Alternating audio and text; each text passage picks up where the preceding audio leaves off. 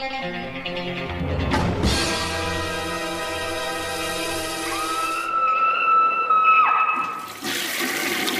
guys, what's up? It is week 243. Is it 243? I think it is. Anyways, Happy New Year. See, last week I recorded this on Christmas. This week I'm recording it on New Year's Day. I am neglecting my family, neglecting my friends. Um, who am I kidding? I don't have any of that. I just have movies. Eh, so let's hop into this. The first one up is from Full Moon Entertainment, and that is Evil Bong. Believe it or not, I never watched Evil Bong. I did watch Gingerdead Man for 2005, and I hated it. I was a big fan of uh, Full Moon growing up, like any kid that frequented video stores. And, uh, you know, anything before 2000, even when he was doing his Empire and Wizard stuff, all that stuff I was always a big fan of. I, I grew up watching the Puppet Master movies, okay? I was obsessed with them. But after a certain point, I kind of, I maybe it was just getting older. I, I lost, or maybe filmmaking techniques or quality in Full Moon dipped, but I, I stopped watching pretty much around the 2000 area. The last couple I would watch were like Head of the Family and Hideous and stuff like that, which I enjoyed. But yeah, Shrieker I think was kind of like the when I started being like in retro Puppet Master, and I was like, I don't, I don't know about this stuff anymore. But uh, so yeah. Evil Bong. So this just uh, hit Blu-ray. I think it was out a while, but I'm getting around to it now. So yeah, uh, they put Tommy Chong right on the cover from Cheech and Chong. That was a good get for Full Moon. You know how Full Moon is. They always, uh, sometimes in their bigger pictures, uh, they try to incorporate some cameos or some name recognition. Think Gingerdead Man with Gary Busey. So, anyways, what happens is we have this kind of nerdy, stereotypical character. All these characters in this movie are, are like one dimensional, and it's part of the joke or the supposed humor in the film. And uh, they have they're in college. This nerdy guy shows up, and he's offered a, a room for rent for $40 a week. He takes it. He meets his three roommates. Uh, all of them smoke a lot of marijuana. Uh, one is like a jock. One is the guy who got in the room, who's a complete like rich kid burnout. And then there's the like kind of complete stoner complete stoner. I guess there's more than one burnout, but one is extremely burnout. One's kind of like an ex-athlete who got kicked off the team for being on uh, for popping for marijuana. So, anyways, one day they uh, uh, order this special bong in High Times magazine, and what shows up is this elaborate giant bong, and everybody who smokes from it goes into this like kind of magical, crazy world with a bunch of strippers, and they're kind of seduced by you know the drugs, if that's supposed to be some sort of metaphor or something like that. And uh, their strippers kind of like uh, seduce and whatnot, and every every life or soul it takes. Think Freddy Krueger, Dream World, whatever the hell you want to compare it to. Every soul or dream or whatever it takes, uh, the bong becomes more real, more animated, more comical, more dropping more one-liners and everything like that. Until eventually the main nerd has to face off against the evil bong in his own realm. Uh, there's some cameos in here by humans and creatures from the Full Moon universe. So we have Phil Fondacaro, Bill Moseley, Tim Thomerson as Jack Jack Deth um, from the Trancers films, but then we also have the Gingerdead Man. That's right, not voiced by Gary Busey, I'd imagine. And uh, they also have the Killer Clown from Demonic Toys, um, and not the good model that we saw in the '90s and the sequel Dollman vs. Demonic Toys, but I think like the cheap one that probably popped up in Puppet Master vs. Demonic Toys or Demonic Toys 2, that cheap kind of model or whatever. So there's some little cameos at that. There's a decent amount of nudity, of course. Um, the jokes are really uh, lowbrow and goofy. Um, there is some special effects, some gore here and there. Um, you know, people getting their hand bit off by a, a breast that turns to a shark mouth it doesn't it, there's no logic in marijuana world uh, it's kind of like you know the science of freddy krueger when you try to start figure out dream logic or what the rules are you're like who gives a shit, man? I don't fucking know. And and the plus, it's a full moon and it's really cheap. On top of that, so you're comparing it to Nightmare on Elm Street. I'm not, of course, in quality, but still, um, it's kind of just put it on, have some friends over, and enjoy yourself to a certain extent. Um, now I can't give this a whole a wholehearted recommend or anything. And I should mention that Chong does have a fun little role in here, and he kind of faces off against the evil Bong. A little bit more than an extended cameo, but kind of dug that. Anyways, if this sounds like it's up your alley, want to see some lowbrow lowbrow, cheesy jokes. I would say this is a group movie. You put it on like a Jack Frost or something. Although I do think Jack Frost a little better, a little better uh, uh, than this, and you and you just kind of enjoy yourself. And uh, it, it's by yourself. This isn't going to win any you know any fans, I don't think. But hey, you know it's a group fun kind of stupid, completely shut off your brain movie, and that is Evil Bong. Okay, so a couple weeks back, maybe even last week, I covered this movie from 1994 called Darkest Soul.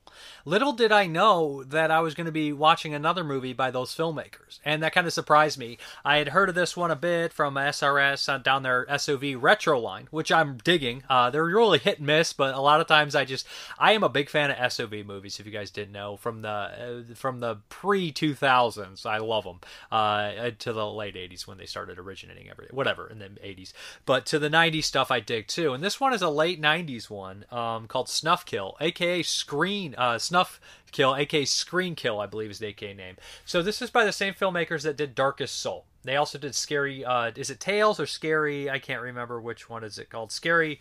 Uh, I, am double. I'm looking at my AGFA uh, collection because I don't want to make a mistake. Scary Tales because they also released Scary Movie, not to be confused with, but Scary Tales was their first anthology film. So this one I believe would be their third um, after Darkest, after Scary Tales, Darkest Soul, and then Snuff Kill, and I believe they have a fourth one, a vampire film made years down the line.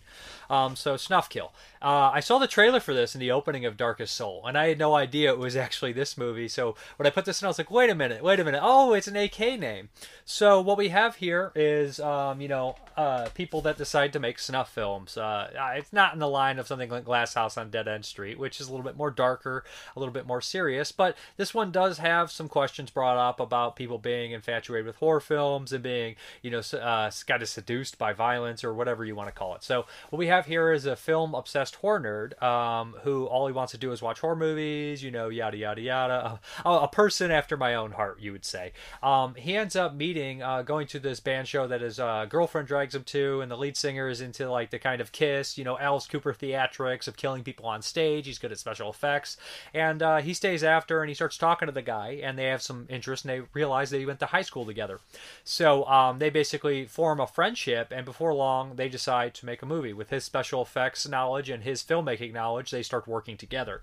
Um, pretty soon, um, the the music guy, he, uh, you know, the fake kills aren't enough, and he starts to kill people and wants to make a snuff film. And he uh, explains it to him kind of like the way that they explain uh, uh, Murder and Bloodletting by Matthew Jason Walsh. James L. Edwards explains that like masturbation. I it's something I enjoy doing, but I try not to do it too much. I, I, he kind of has his own little rundown of that, saying they tell you not to masturbate um, because it, it's not morally appropriate, but it feels good, and so does killing. And he kind of goes through that deal. Anyways, he has an idea to insert the kills into like a slasher film or something like that, and so they start uh, massacring and murdering a bunch of people. And actually there is some kind of like uh, poignant stuff because they like have a lot of young actresses show up and other people and some some guys as well. Um, it's always the same. It's like always beautiful young actresses in indie movies and then just like average joes. Uh, think me it popping up in an indie movie you know average joes. That's always just like the director's buddies or whoever will do it. Uh, you, you never have trouble finding guys to be in your movies right? But that's just kind of the way it is. Um, so what happens is he starts to starts to kill them. And actually the first murder that happens um, the the director doesn't know what's going to happen. And it's kind of like done in a shocking way a, a unique way. Um, not a unique way i would say an effective way um, where he slits the person's throat. And of course she's a bad actress at first but when that knife goes across her throat and she's like she realizes it you know you can tell that she's actually pretty solid at acting at that point um, and it actually it, it, it's a really good special effect the knife knife slit and i was i was i was like oh the first murder i was like we're in for something special because these effects are, are way above what I ever expected. So, of course, they murder dozens and dozens of people, um, and the director is infatuated, like with watching the murders over and over again. Think, Henry, what are you doing? I want to watch it again. What Otis says. So we have like kind of him being obsessed with the snuff and all that kind of stuff, and uh, of course the the musician is getting way out of hand. He starts to kill people he knows, and the kills are getting more elaborate, including a chainsaw and explosives. And the effects are really solid. There's a castration in here, and that whole scene was really bothersome because the guy seems kind of natural at points, but then you know the acting ranges here. But at first he feels very natural. It's like, what am I gonna do? How am I gonna die? And it's just like I literally could see myself, see myself or people I know getting stuck in a situation, showed up to be in a low budget horror film and getting massacred for real on screen. But uh, yeah, I, I really enjoyed this one. It, it's fast paced. It never slows down. There's lots of good kills. Um, yeah, this is a good SOV, and this is one of those kind of like SOV movies that I had not heard many people talk about. I knew that it had fans. I knew that when SRS said they were releasing, a lot of people like, I like that one. I remember Harry Collins, I think, mentioned, I love this movie. So, and you know, he's like the Goremeister. If you guys know Harry Collins, he's a YouTuber. He does a bunch of reviews, makes his own short movies and stuff. Or and he just is. Um, he's like a gore hound. So I was like, oh yeah. So I, I could see why he likes this one. I enjoyed it quite a bit too. Good low budget special effects. I'll listen to the commentary. You can hear the the director. Um, there's actually two directors. The musician who stars in this is also a director. He also starred in Darkest Souls, and the other the the, the Doug um, Ulrich, I think, who doesn't star in the movie. He has a small role, of course, and got to have be a murder victim in your own movie, right? So he, he kind of talks over the commentary and the way he mentions like the screwdriver in the ear he picked up from Dawn of the Dead, which is very common effect, and you can just tell that he knows his shit about special effects and horror films and all that kind of stuff. And this is a very enjoyable um, SOV movie. I would recommend checking it out if you like gore films, if you like SOV movies, if you like snuff movies. I know there's a lot of fans of Last House on Dead End Street and a lot of other ones out there. Muzaney is another one, kind of a snuff film, I think. Is it is it portrayed as one, and and all that kind of stuff. Celluloid Tears, um, yeah, the the Sato movie. So it, I mean, I don't think it's up to the level of Celluloid Tears or um, Last House on Dead End Street as far as you know, um, infamy or um, you know iconic status i would say to a certain extent but it's a really enjoyable one. And uh, yeah I, am definitely going to watch scary tales when i get a chance. I haven't watched that one. Of course there's footage from scary tales in here on the television. You see all the directors other posters on the walls and shit like that. That's just a comment. But anyways enjoyable. Acting ranges um, but uh, some's pretty good. Um, uh, some people choose scenery. That's okay. I enjoyed the whole thing. Check it out SRS uh, nailed this one out of the park on their retro line here. I love the retro SOV stuff. Like I said, I love that early 90s and even 90s stuff. Um, I'm a big fan of Tempe and Eric Stanze and uh, Shattered Dead, all that shit. So, yeah, check this one out. Good stuff. Okay, the next one here is the first film I actually watched. I watched it today, the first film of the new year. And I was thinking, this is a bad way to start the fucking new year. So, it's another one of the retro lines. So, I wanted to dive in. I had such a good time with Snuff Killer. I was like, let's do another one. Why not? So, I, I popped in The Hidden. This is originally made in 1993. It never got a release. It's an Australian SOV. So right there struck my curiosity. I don't think I've ever seen an Australian SOV. Uh, there's a couple countries that I don't know. Like I can't register if they have any SOVs or not. Like I'm like, does China or Hong Kong have SOVs? I've seen a lot of their cheap 90s stuff, but I don't remember any of it being SOV.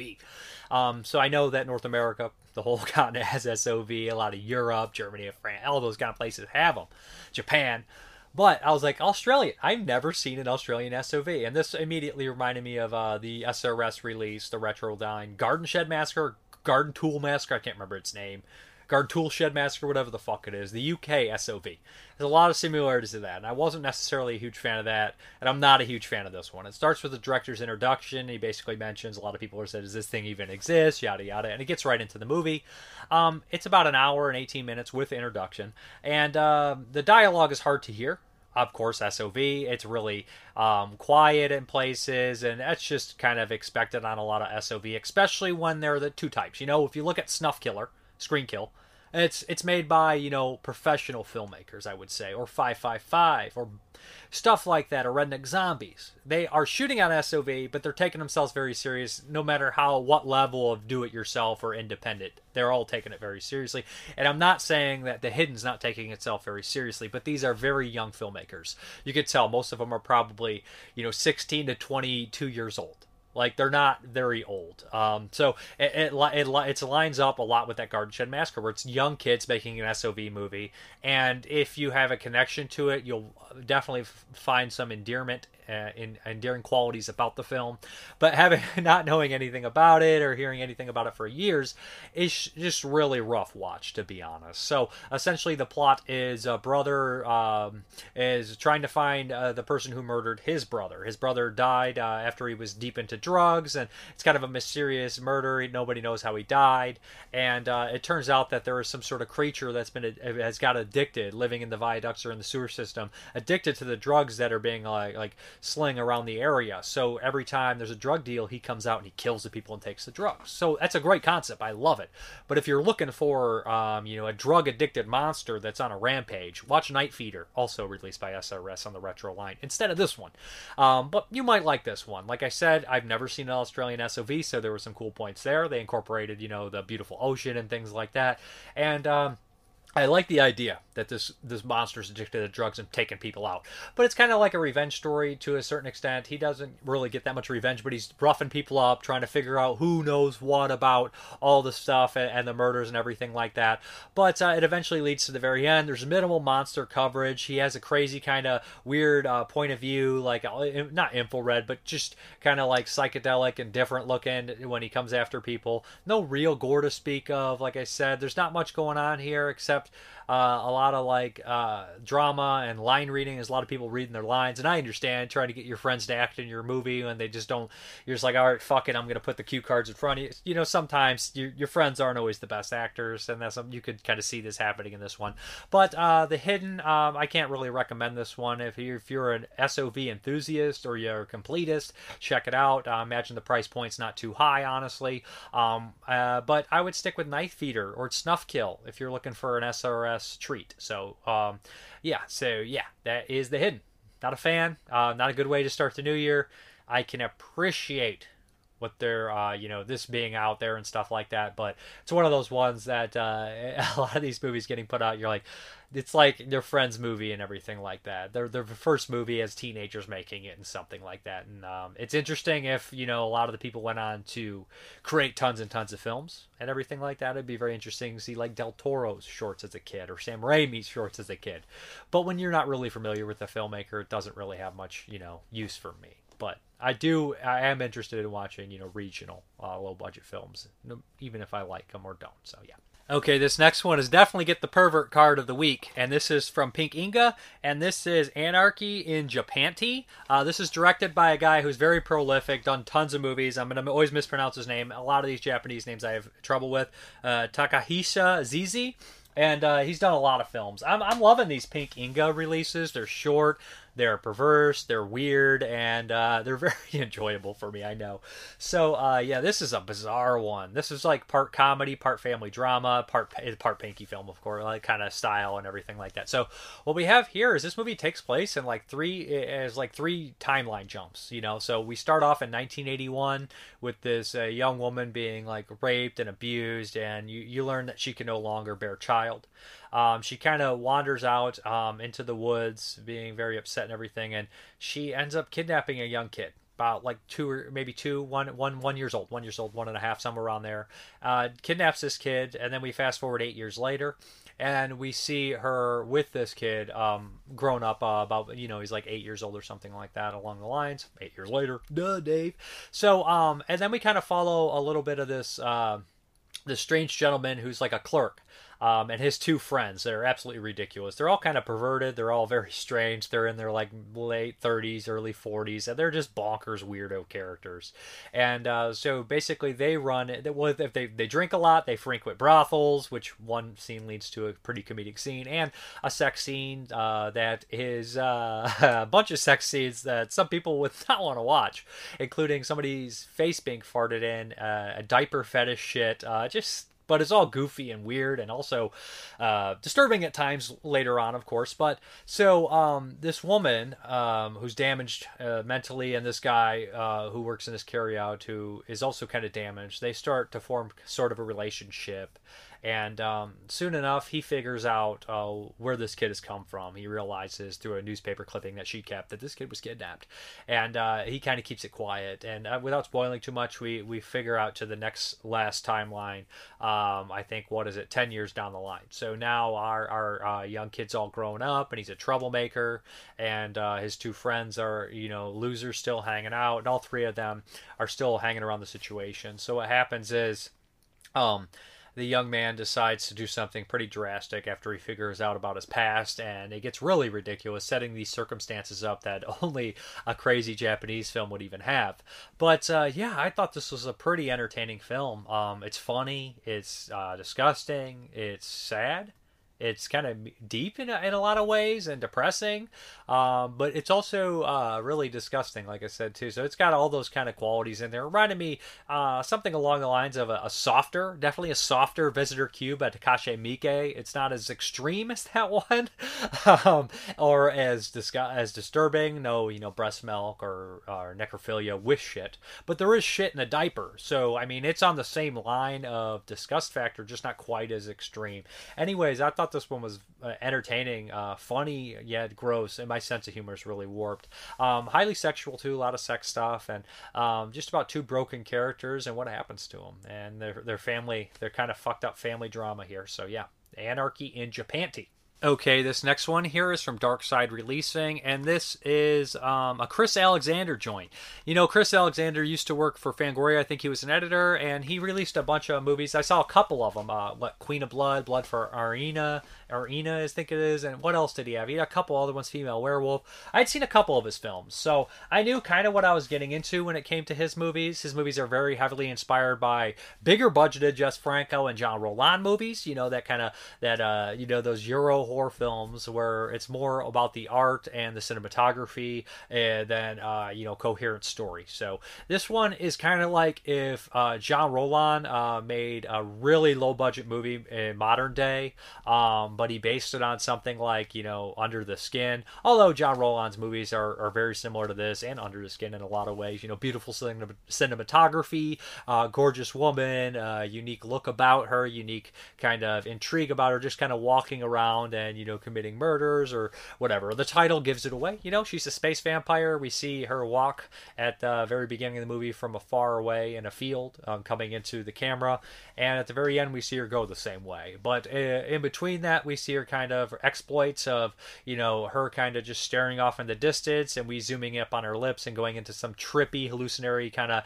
you know kind of crazy colored uh, uh, you know blood frenzy, which is what I think is happening every time she feeds. She kind of goes into this drug state of you know you know a, a frenzy or something, and she kind of zones out and everything like that. Um, there is kind of a little thing at the very ending where you kind of it's kind of a stinger, kind of a twist or whatnot. But um, it's hard to talk about this film to be brutally honest because there's not much there as far as a story, and uh, it, it's all about you know the kind of crazy you know just journey of uh, a space vampire walking around and feeding on people. It's not overly graphic. It's not uh, something where it's a super graphic film. It's a you know kind of a, a, lesbian style space vampire. You know, kind of like just looking at someone and then they'll have maybe like a, a very glimpse scene together and then before you know it she has blood on her lips and wiping it's not a gore fest you know i mean john Rollin i believe didn't like gore himself so um, saying that though um, chris alexander is held back because he doesn't have you know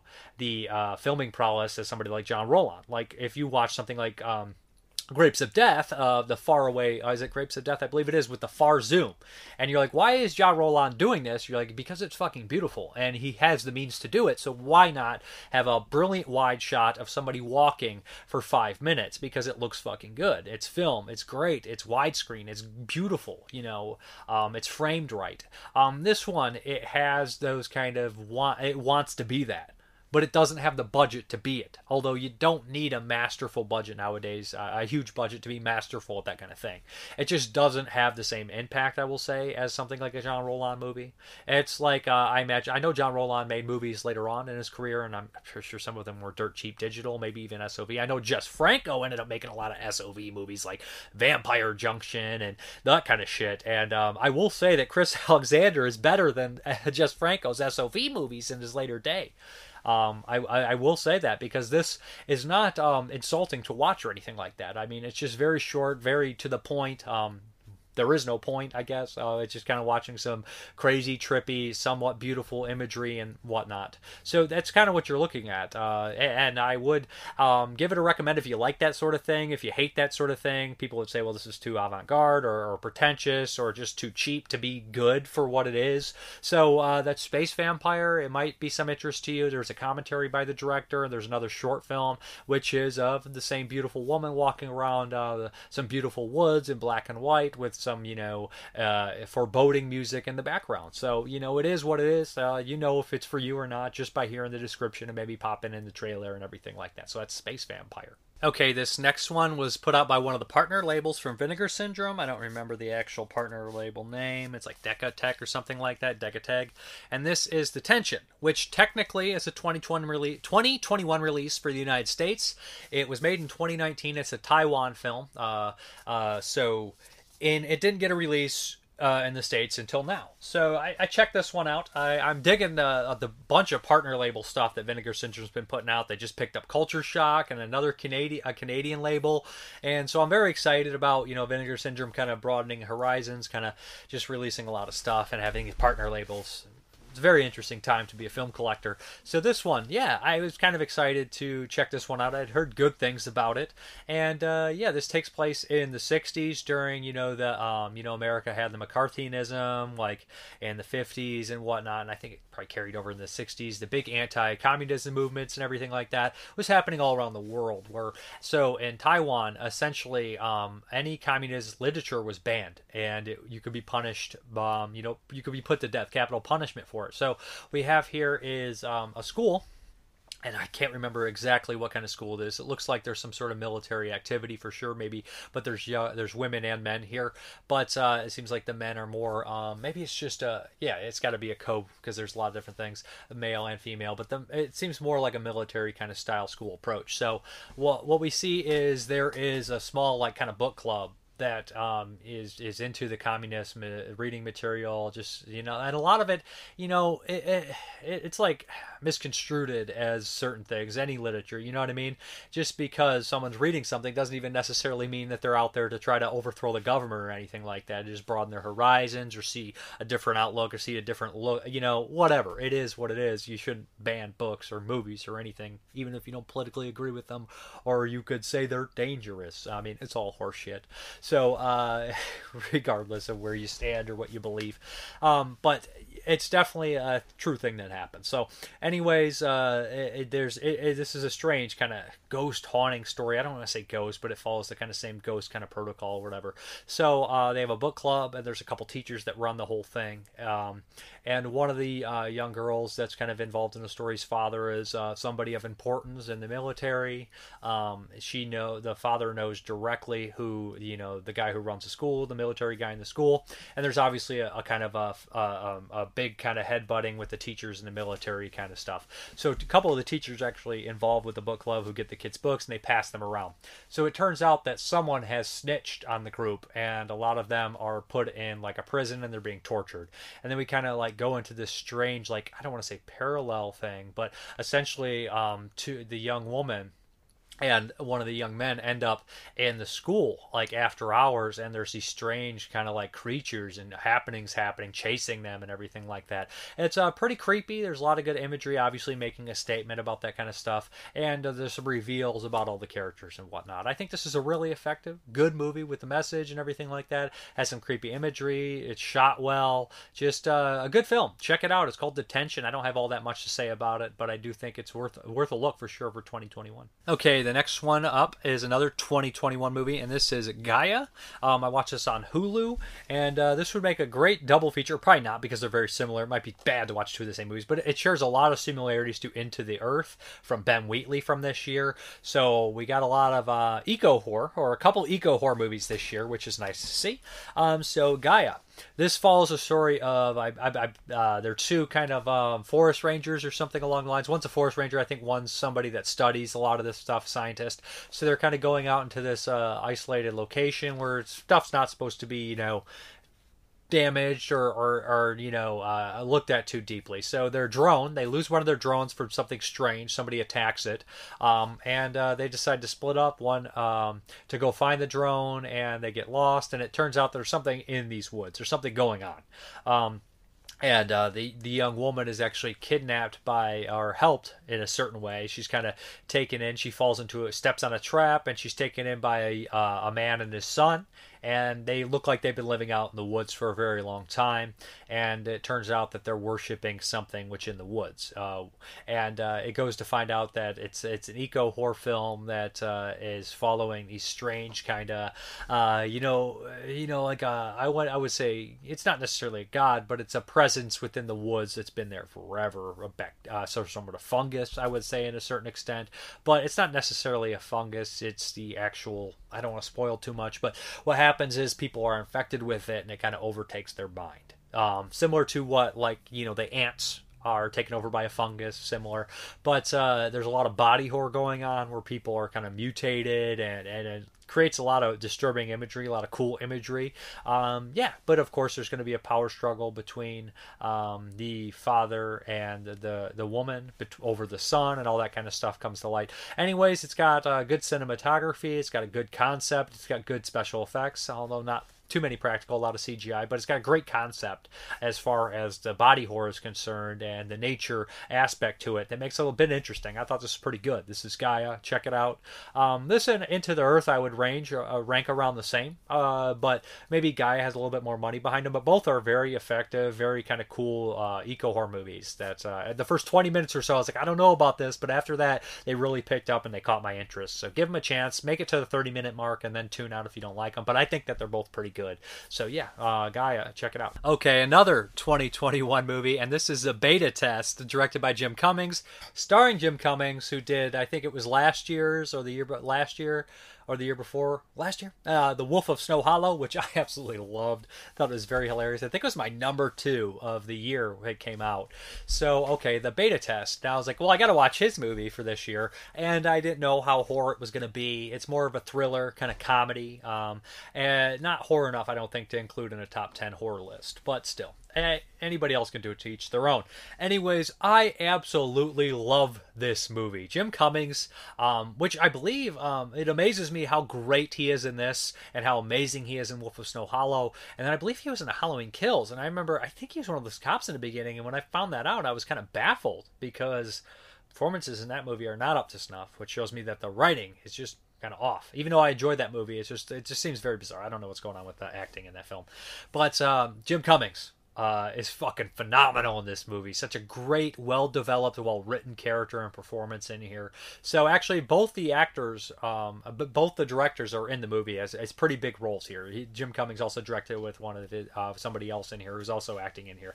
So he plays an agent uh, for like uh, you know agent that uh, you know reaches out to like directors and producers and gets them to like sign with their company and whatnot. And uh, basically, they're kind of like middlemen, and in today's society, they're kind of like fading away and everything like that. So one day, Jim Cummings he finds um, a little letter in his an invitation in his mailbox that uh, is uh, um, an anonymous kind of hookup right um, if you fill it out, you send it in, and uh, basically you're supposed to meet. He's he's just about to get married, so you you meet somebody anonymously and you have sex, and that's it. You don't know you don't know who it is. Nobody ever hears about it again.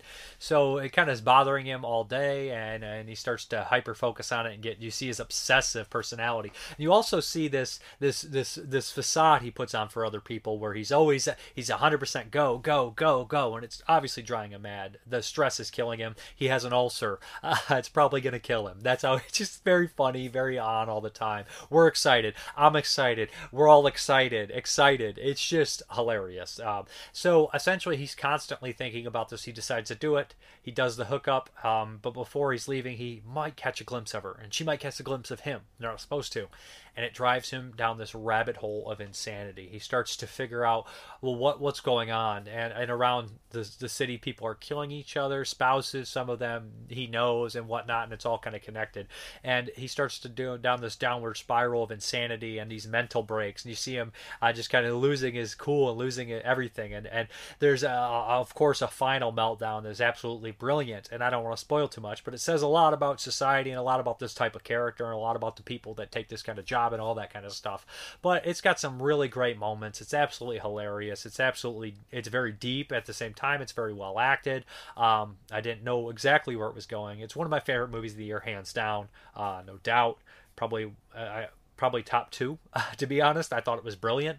Um, there was some bad CGI blood because they're shooting in beautiful locations, doing like a lot of rich people, and you can tell like we can't get blood on shit, so they'll do like really far away shots, but I can tell that the blood is very CGI and it looks very not good to me. But like I said, I never let bad special effects bother me in a movie that I adore.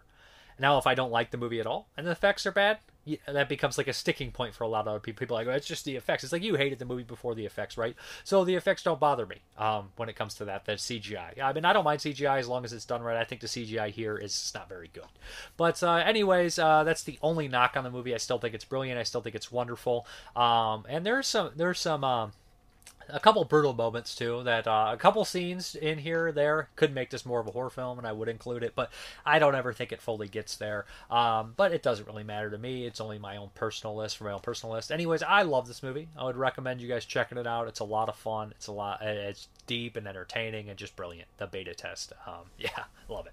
All right, we're going to do the Patreon pick really quick, and this is, I believe, by David Scott. Picked this one, and this is Predestination, which I think came out in what 2014. It starts Ethan Hawke is the big name in here, um, and Ethan Hawke, you know, he takes a lot of chances, does a lot of indie movies. He did like Sinister and First Reform, and and he's just an actor, you know, Training Day that like after he became famous he i mean he was always famous. He's a kid actor but like had some some clout i guess. He he always took kind of crazier roles. Like he always took chances. And this one i would say is definitely a chance. It's predestination. It is a time travel movie. Now i'm going to say this right off the bat. There's some brilliant time travel movies back to the future terminator but at the end of the day no matter, I, and I won't let this ruin the movie for me. They don't make any fucking sense. Time travel doesn't make any fucking sense. You got two people the same in the same time. It's just like it, I don't know what would happen because we never experienced time travel, or have we? Um, but I just don't it's just doesn't logically make any sense. You got all these kind of crazy like elements of you know like somebody like Kyle Reese going back and and having sex with Sarah Connor to have uh, John Connor, but whatever. And predestination is that times fucking a million. Uh, anyways, first and foremost, I, I really like this movie. I thought it was fucking fantastic. But uh, um, in the very beginning, we have somebody who's an agent, a time traveling agent. He gets blown up really bad, and he ends up going back and going through this reconstructive surgery and every, all that. And he's on his final mission basically they time travel with this really cool i believe it's a violin case or something along the lines uh, if it was desperado there'd be a gun in it it's a guitar case i think but uh, it just reminded me of that a bit i think it's a violin case so anyways they try travel with that and they're not supposed to they have the, some rules and everything like that if you time travel too much too far uh, it can fuck your brain up, fuck your mental state up. Think possessor. You know, if you, if you've done it too much, you lose kind of your humanity, you start to slip, kind of go nuts. So essentially, what happens is um, he's jumping around, uh, and he has this final mission, and he the big chunk of the movie is um, he's in a bar and he meets this young person. They start to have this conversation, um, and uh, they're having a long conversation. And it turns out this person is trans in a completely different way. I don't know how to explain it. Uh, I guess the medical term would be hermaphrodite, but there's all sorts of twists and turns and, and a big elaborate story to get there that I don't want to spoil. But I thought that was a very interesting aspect how it was handled and everything like that. So of course, um, it turns out that Ethan Hawke is there for this person, and they have uh, a, a, you know a whole line of things to do involving time travel without spoiling too much. Like I said, the more I explain about this movie, the more I will spoil, and I don't want to do that. But uh, of course, there's going to be a bunch of revelations. Again, time travel. It's like, how did that work? What? That doesn't make any fucking sense. But it it's just you gotta let it, it but it, it, all comes together and it makes sense in the time travel world. It doesn't make any logical sense outside the time travel world. Why would it? I mean but anyways i thought this one was quite good. I thought that ethan hawke did a really good job. Um, he gets to play kind of uh, more than one role in here i thought was very well done. Um, so you got a lot of people kind of playing more than one role or basically they're the same role but they're kind of multiple characters and not and i like that. I thought that was really cool really interesting. But uh, yeah this definitely um, it also has who uh, oh, well, what is that guy's name?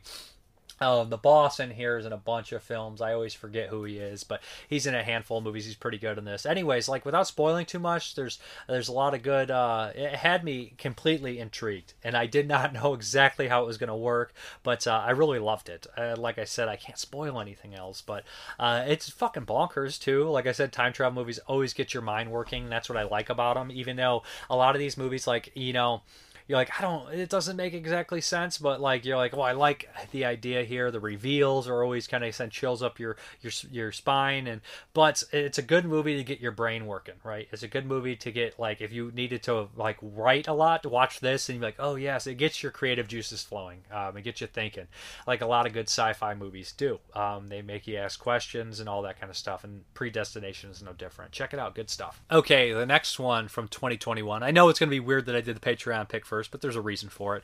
Uh, the next one from 2021 I'm going to talk about is Fear Street 1994. Now, I did try to watch this a few months back when it popped up on Netflix. I was like, oh shit, we're doing 1994 as the retro year. I should definitely watch uh, Fear Street 1994. So I, so I started watching it. I saw the runtime was two hours. There was three of these fuckers. And I was like, oh shit, man. I, and it's based on like you know R.L. Stine uh, novels and stuff. Is that well? I don't even know if they're novels, whatever. I think they technically are novels uh, that were out when I was, I think, maybe a little before my time. I, I always read the Goosebumps as a kid and um, whatnot, but these are a little bit more adult. So, um, but they're made like they're they're they're made for a little bit older audience, rated R, because they know everybody who read Fear Street is an adult now. So essentially, the first like 20 minutes of this movie, I was like vomit inducing. I was like trying not to gag. Um, there's so many needle drops within the first five minutes. The re schizophrenic, um, nonstop editing. I was like. I know nonstop editing and never stops editing, but still, um, even if it's one shot, it's still technically editing. it's just the way they decided to edit. But the nonstop cuts, so it's just like boom, boom, boom, boom, boom, with all the music popping in. Like, and technically, it's not filmed poorly. It's well filmed. There's good sets, and so, but it, it's literally like being at a party and and somebody's controlling the radio and they change a song and you listen to like 45 seconds and you're about to get to the chorus and everybody's into it at the party about to sing the chorus and then they're like no no nope and they do it like fucking 50 times. I think the rule should be you can uh, do a needle drop but and it only can be 40 seconds 50 seconds the whole song whatever. But you should not have another needle drop until technically that song would be over. I know it's just like saying like at least give it fucking three four minutes before you drop 30 songs in. And it, it just drove me nuts. It just it seems so over the top. And another movie that just needle drops didn't fit and they seemed very forced was Skull Island. I was like, oh shit, I know that you're not, it doesn't feel genuinely like the Vietnam era. So you're just using a bunch of songs that people, you know, associate with the Vietnam era. And like, it just doesn't fucking work. And like this one, um, I know people are complaining, well, that wouldn't be in the 94. That song's in, I don't really give a shit too much about that as long as they're in the kind of same, same time frame it just was so fucking annoying. All the characters were obnoxious. No one was acting like a human being. Everybody was weird. They were like, "My brother OD." I'm just like, "What the fuck is this?" It was so annoying. Everybody was so goddamn stupid, driving me crazy. In the first 30 minutes, I turned it off. This time, I went back to it. I watched the first 30 minutes, felt the same exact fucking way. But after that 30 minutes, I was invested, and I actually, by the end of it, I enjoyed myself. So this first 30 minutes, though, was the worst of 2021 for me besides Tailgate. Uh, I fucking hated it. It was, I don't know if technically they're the worst movies, but they're the ones that I had least enjoyable time. But after that, this one became fun. And essentially, what it is, is there's a lesbian uh, relationship, two young girls at the heart of it. And um, essentially, they kind of uh, stumble on, accidentally kind of uh, piss off a witch in this small town here. This town has been cursed for years. It seems like there's a murder like every every few years there's like a mass murder and everything like that. Somebody goes crazy. In the very beginning, we have a very kind of style murder spree. Um, so uh, in a mall with Orange Julius there, um, the drinks. But so what happens is like you kind of register that this town is cursed. And I didn't read the Fear Street books, so I'm not 100% sure how that works, but it all plays into it. And uh, they set up the second and third ones in here as well. So what it is is they pissed off a witch, and the witch wants one of these people dead and it's going to send a bunch of killers from the past that the witch kind of has her fingers in that kind of was responsible for it after them. So we have multiple killers chasing them throughout the town while these young kids are trying to survive. The one thing that kind of surprised me is a couple of the characters that are very well established throughout the entire movie do bite it at the end, and I said, "Holy shit!"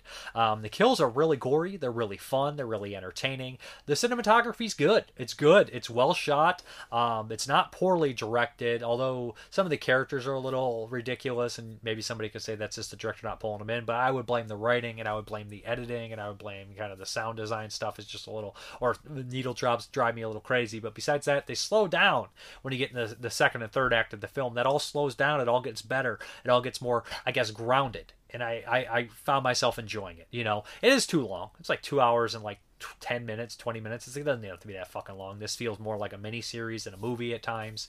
Um, and I did like some of the characters. I like the nerdy kid on the computer, although his computer would not work that good in 1994, which is very funny because I watched uh, another movie from 1994, um, which had a computer in Birds 2, Land's End, and there's a guy like there, I don't know how to do this on the computer, yada yada. And just like seeing them move something, and this kid's like cruising on AOL, no interrupts, nothing like that. It's just like, yeah, computers really didn't look like that in 1994 I guess I can forgive it. But yeah, so we have like kind of established characters. Like I said, you have the pothead, you have the mean girl drug dealer who I don't doesn't really feel like a real character. I mean, she does besides the drug dealing, but the way she drug deals and stuff is just like who carried around a fucking case in high school? I don't remember anybody carrying around a case selling drugs in, in 1994, although I was only eight, but still in high school years down the line, I don't like like eight years later, I don't fucking remember that shit.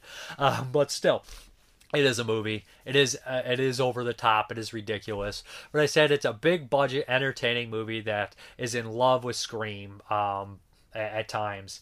It doesn't really feel like 94, and trust me, I've watched uh, close to 50 movies so far for 94 retro year, and I've probably seen another fucking 50 before that in my lifetime from 1994 horror films. So um, it doesn't really feel like 1994, but uh, it, it does uh, get some A for effort for the good gore effects and uh, later down the line, and, and, it's entertaining all around, you know. And I think that uh, it could be a good gateway horror film too. A lot of people were kind of complaining about some of the um, sexual stuff because these are supposed to be like 16, 17 year olds, and there's there's some decent sexual stuff in here. I don't mean decent as like, oh, it's good. I mean there's some there's some kind of heavy sexual content in here, and the young kids and people are just like, I feel fucking weird about this. This feels like it's made for teens, but it's also R rated. I don't know where to look at it. Yada yada yada. Anyways, I will definitely be checking out 1978. I kind of find it very funny that this is Fear Street 94, and it's obviously kind of eh, eh, the opening is like Scream from 96 and then they're doing Fear Street 78 which is like it's a summer camp slasher and technically Friday 13th came out in 1980 so it's like why are you setting these 2 years before the kind of the the when this kind of stuff was made right it feels like it's like the the titles are two years before, unless it's like saying like this is the first or of, that or whatever the hell. You know what I'm saying? I know Halloween was '78, but it certainly wasn't a summer camp slasher like Friday 13th, and this one's supposed to be that. So I don't fucking know. The third one takes place in 1666, so we're gonna see the witch finally. Yeah, I'm kind of excited to check out the second one. I I maybe I'll like that one a little bit more because I'm past kind of what I expected and I got over this. Anyways, um uh, at the end of the day, I do like it. Um, it's just that the first 30 minutes are horrible. Fucking horrible. Yeah, Fear Street 1994. Had to do it before we go into the 1994 movies. All right, guys, so you know what time. It's time for the 1994 flicks. Prison officials say Dahmer's head may have been bashed against a wall. A day of last minute appeals failed to stop the execution of America's most notorious mass murderer, John Wayne Gacy. Throughout, Chikatilo presented himself as a wretched victim of nature's indifference. Satan approves. Reality! What do you know about reality? Handling CNN cable television has announced exclusive live... This is not a Solitaire story. This is not reality. Not reality. Not reality. This is reality. not reality. reality. The delusion of a disordered mind, a phantom, a spirit, a ghost. Look, he hasn't got any relatives, and the coma he's in is irreversible. Give me a signature and I'll pull the plug now. Fuck off.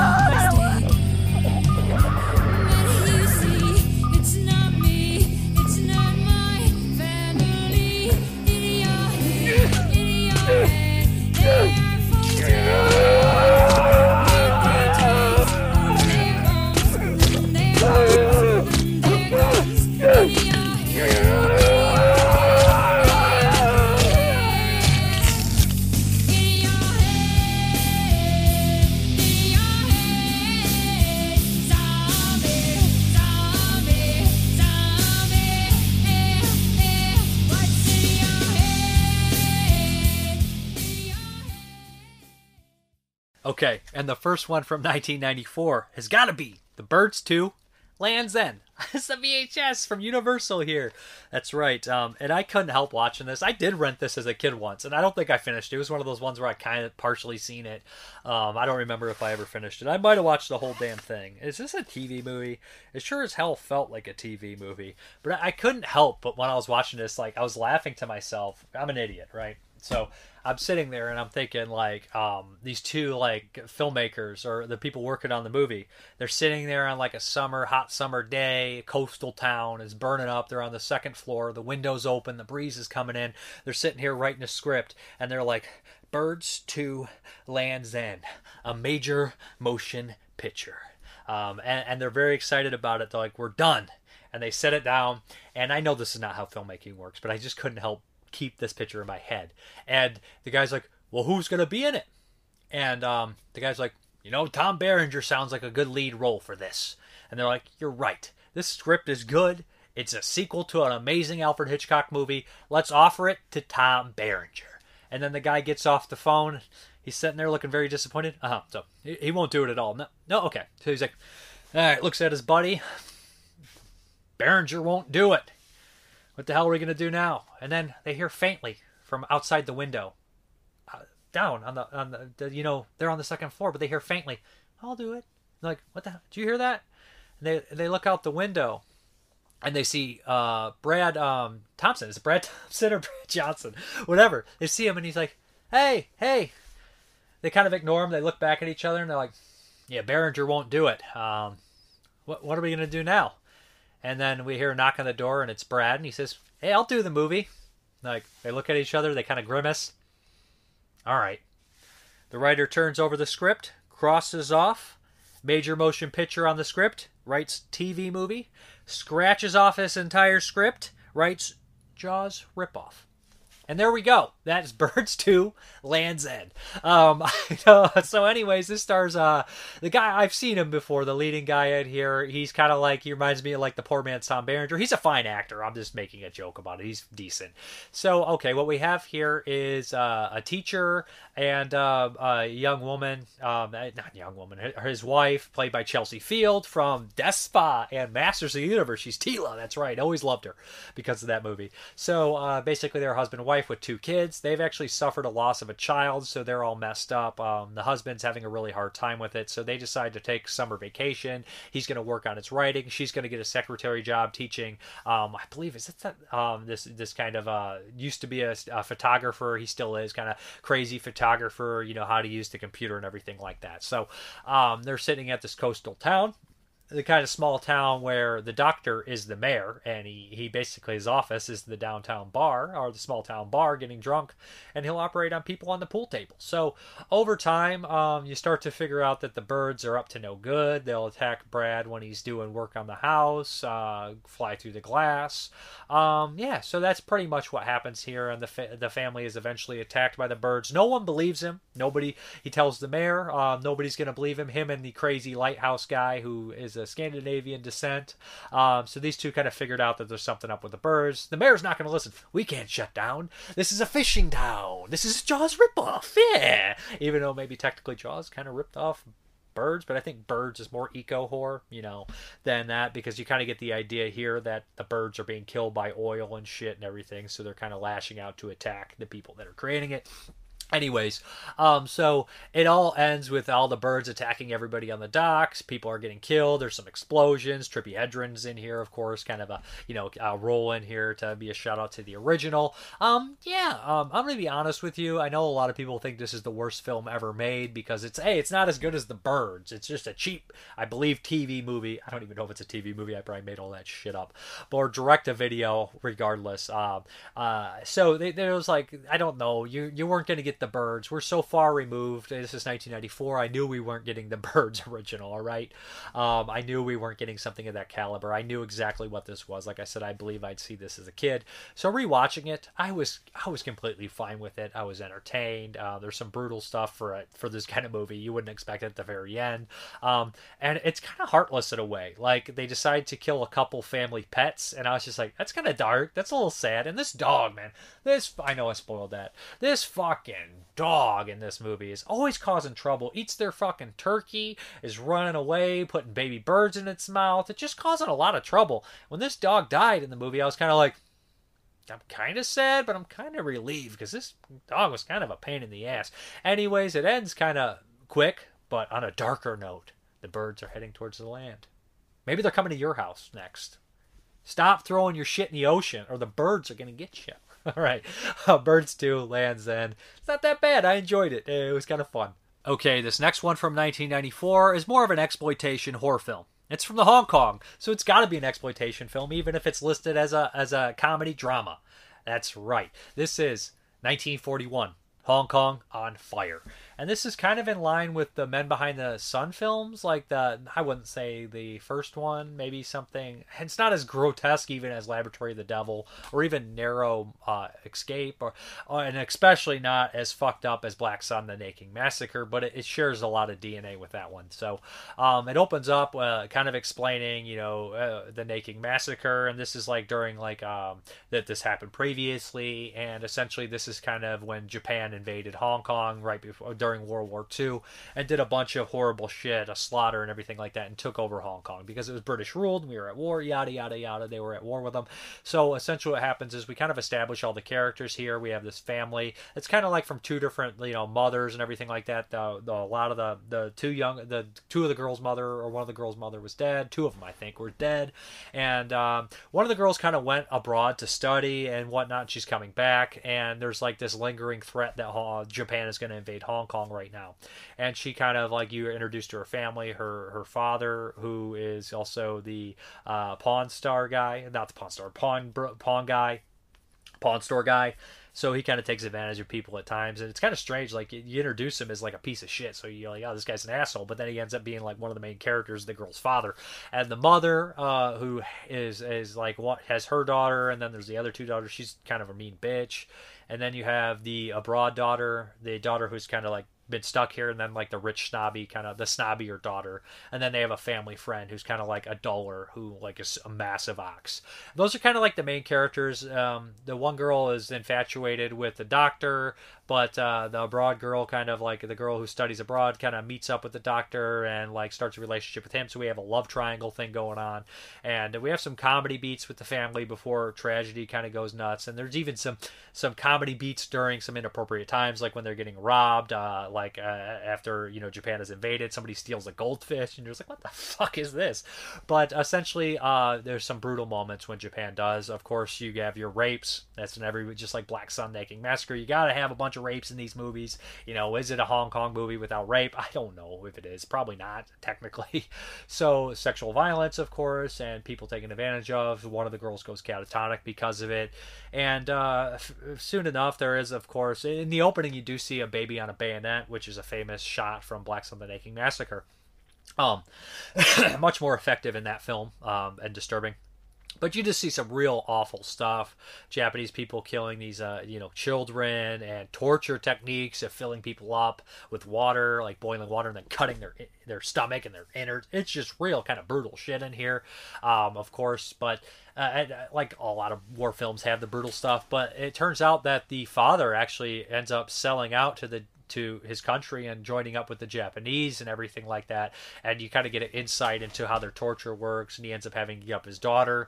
And uh, of course, it's going to be up to this family to somehow stand up against them. And there's like this big kind of escape and, and brutal like shootouts and all this kind of stuff. I say brutal, but entertaining shootouts. And, and some of the baddies are killed. Like the Japanese general is like this real sleazy guy who likes like uh, the real rough BDSM stuff with the women. So like, yeah, it, it ends up really cool. And like I said, it starts off with the goofy comical stuff. It gets very exploitative, where you're like, I can't believe they're doing this shit. And then like every other Hong Kong movie I watched, it gets very touching at the end with all the characters, and you're like, oh shit, not everybody's gonna make it out of this situation. And I caught myself very teary eyed at the end, especially when someone reaches out their hand and they're just not fast enough and a bullet comes somewhere and it's just yeah i was like oh shit. But uh, yeah I, I thought this was pretty good. Um, as you could tell i'm a fan of hong kong films i'm a fan of war films i'm a fan of exploitation films. So and i do like black sun the naked massacre and the first men behind the sun movies so yeah I, I like this one. And it's not as brutal as men behind the sun or black sun naked massacre. Don't go in there expecting a real autopsy or a cat getting fed to rats or some shit like that. It's not that brutal. It's all obviously fake and it starts off kind of light and goofy in the very beginning you know with some slapsticky shit. But then then it becomes a little bit more brutal and then more of a hardcore drama at the end. But yeah, that is 1941, Hong Kong on Fire. And I believe there was another uh, movie from Hong Kong which told the same story from 1984 with Chow Yun Fat, if I'm not mistaken, which I did not actually get to see myself. But anyways, I, I would recommend checking this one out. So yeah. Okay, the next one is Amazing Stories from 1994. Now, Internet Movie Database lists this as 1984, but all the other sources listed as 1994. Some people believe it is because um, the Amazing Stories television show that Spielberg uh, made was made in originally 1984, and it's just kind of no one gives a shit about this movie or no one really talks about it. There's not much information about it, so it's listed as 84 in Internet Movie Database, but everywhere else listed as 94. So I decided to count it as 1994. It's another Hong Kong flick, and it's an anthology, an anthology flick, which is kind of bizarre bizarre. So there's three stories in here. All of them are period piece stories. The first one is uh, about an awful, disgusting husband who's purchased a woman. He likes to beat her and uh, rape her and just treat her very poorly. Again, would it be a Hong Kong movie without rape? I don't fucking know. Um, so, anyways, what happens is he has this. Uh, she has this young doll that she kind of uh, always carries around with her. One day, this awful husband tosses the doll into kind of the um, what is it, the windmill water area, and um, I believe it's her brother or a family friend or somebody like that is a slow guy, goes in there to get the doll for her, and he ends up getting killed. Um, so what happens is every time she's abused from now on, she reaches, she calls for um, the doll comes to life and ends up helping her, and it's that young man which has been inside the doll. And of course, there's going to be some, you know, uh, you know, some comeuppance. That's kind of you know a short. That's kind of what's going to happen here. But uh, um, the man, the, the husband in here, he's such a brutal piece of shit. Like if you ever get the, the the better on one of these kind of guys, don't ever let him get away. Like, don't ever let him get off because there's a point where the character lets that person kind of like backs off a little bit, and he still does the same shit. Just take him out. This guy's not going to get better. He's not going to be a good guy. But so the second one is probably the most I would say like uh, fits most with like the culture, and it probably has a lot of stuff like that you wouldn't necessarily I didn't necessarily understand or grasp a lot of legends and myths and everything like that. So a young boy kind of lets this skunk out of a trap when he's very little, and he gets beaten for it.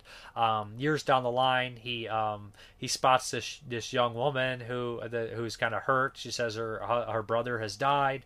He ends up taking her back and healing her, but it turns out that this person uh, has had like some um, like you see glimpses of like this this past even before that like uh, from even before and stuff like that. It all comes together but it turns out that there's kind of these two mythical forms within the woods and they're both kind of fighting over this guy without spoiling too much. This one is the most bizarre but there is some sex scenes and whatnot in here if that's your thing and the final story is, I believe it feels like the longest. It's kind of the most elaborate in here. So we have a husband and wife. They run this restaurant. The wife is always kind of mean to the older husband. He's not very good at satisfying her and whatnot. So uh, sexually in any, in any kind of way, any kind of capacity. Um, so he's kind of weak and just she's always yelling at him and bossing him around. One day this soldier comes in and he demands a meal. He has no money to pay them. He's a real asshole at first, and then they decide, well, you're just going to have to work it off. So he starts to stay there one night he decides to get aggressive with the wife and, and rapes her. She ends up enjoying it. Um, yeah, bad message. Mix bad messages right there, right? Um, like we had the conversation me and Jeremy about uh, like uh, lesser rape and extreme rape when we're talking to straw dogs. It's just like, oh fuck, how can you compare rapes? That's really bad. But uh, so, anyways, uh, they start a relationship on the side, and she gets pregnant. Um, but there's some gonna, you know, fucking shit gonna happen, some poison and poison, all this kind of twist and turns and whatnot. You can kind of expect it. There is some steamy sex scenes in this one, if that's your thing, and there's of course a twist and some just desserts and whatnot, and it leaves on a really what kind of uh, note, but it's kind of like whatever. So amazing stories, I liked it. I think it's pretty good. Um, yeah, I think all the stories are worth watching. I like the first and the third better than the second, but like I said, there's definitely some translation, not in the subtitles, but some translation issues, some lost translation with that that second one but it's amazing stories. All period pieces, all anthology, 1994 from Hong Kong. Kind of a kind of a uh, oddity right, when you think about it in that way. Possibly it's from 1984. Fuck, I don't really know. Okay, the last one from 1994 is Almost Dead, starring Shannen Doherty. I always have trouble with her name. It's like a strange name to me. So, uh, yeah, this is a weird one. Uh, this is a TV movie. it's from Lifetime. I think it aired on Lifetime originally. So, this is a Lifetime horror movie from 1994.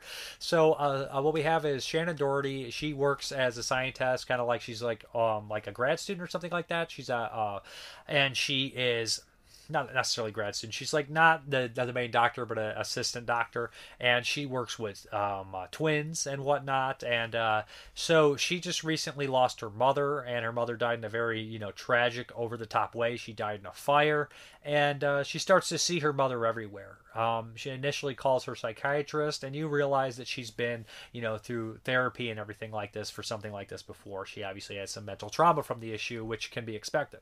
So she starts to see her mother everywhere, and her mother looks genuinely creepy. She's wearing the same clothes she was buried in. She looks all rotted, her teeth, and she starts to like haunt her and drive her mad. Um, basically, what happens is this this cop who had lost his wife in the last six months or something decides to help her out, and uh, they realize that there's nobody in uh, the mother's grave. It's a completely empty grave. Her car's been set on fire. Her bathroom and her house has been burned, uh, burned, and so she starts to realize that she thinks her dead mother is after her, and the cop starts to think something's up too, and it gets really complicated. But they did set up that there could possibly be something else going on. But I think that what they really did well was that they did uh, make the dead mother when she shows up, she's genuinely creepy. Like I was like, oh shit, that that's effective. There's some effective scares in here, and they suggest that wherever the dead person goes wherever the dead person goes and they think that they, they start to suggest that this is happening to multiple people at one point you're like oh shit this is scary. Wherever the dead person goes it's only happening to people who committed suicide. There is like burning and a sulfur smell suggesting that they crawled out of the fucking hell because they committed suicide and they're haunting the people or trying to kill the people of their family. And I was like, that is such a cool concept. Of course, they kind of fuck it up at the end, but that is a scary ass concept too. For a Lifetime movie, this is like one of these movies that calls kinder trauma.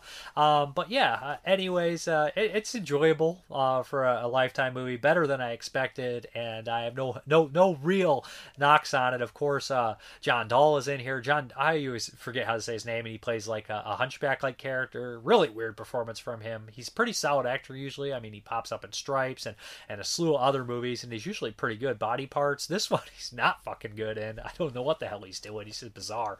But uh, there's a lot of cheesy dialogue that did make me laugh, and there is a supernatural element uh, with a priest and everything. So this one sounds like it's up your alley. Check it out. It's called Almost Dead. Uh, you could do a lot worse for you know a lifetime movie, and you could do a lot worse for a cheap 1994 movie too and you probably do a lot worse for a Shannen Doherty movie. Yeah, so yeah, check it out. Hey guys, what's up? We're here for a couple reviews.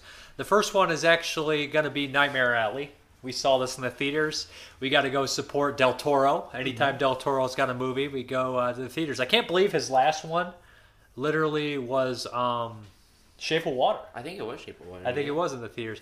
Anyways, I think Del Toro is one of the greatest living directors. Um, I love him. I love his visual style. We, I think we both feel the same way about him. Oh yeah, he's one of my absolute favorites. Yeah, he's one of the best. Um, so uh, Nightmare Alley um, is I think it's a loose remake or inspired by an original movie. I know uh, we have we have the Criterion that I've actually not actually had a chance to watch, which is insulting. I know, but the way I see Del Toro is he always like um, he, he being like a film lover and fanatic, like similar to I know people hate this movie, but Peter Jackson's uh, King Kong. Like I imagine Del Toro is probably sitting there thinking about it, just even getting glimpses of it, just thinking, elaborating on the possible worlds and everything like that. So this is a period piece that takes place what in the late 30s, early 40s, during World I'd War say II. yeah, like super early 40s. Yeah, so uh, basically, Bradley Cooper is uh, kind of a drifter, and he ends up stumbling at this uh, to this carnival, and Willem Dafoe gives him kind of a job, uh, and odd jobs and everything, and he starts to work his way up, and you realize he's a great grifter,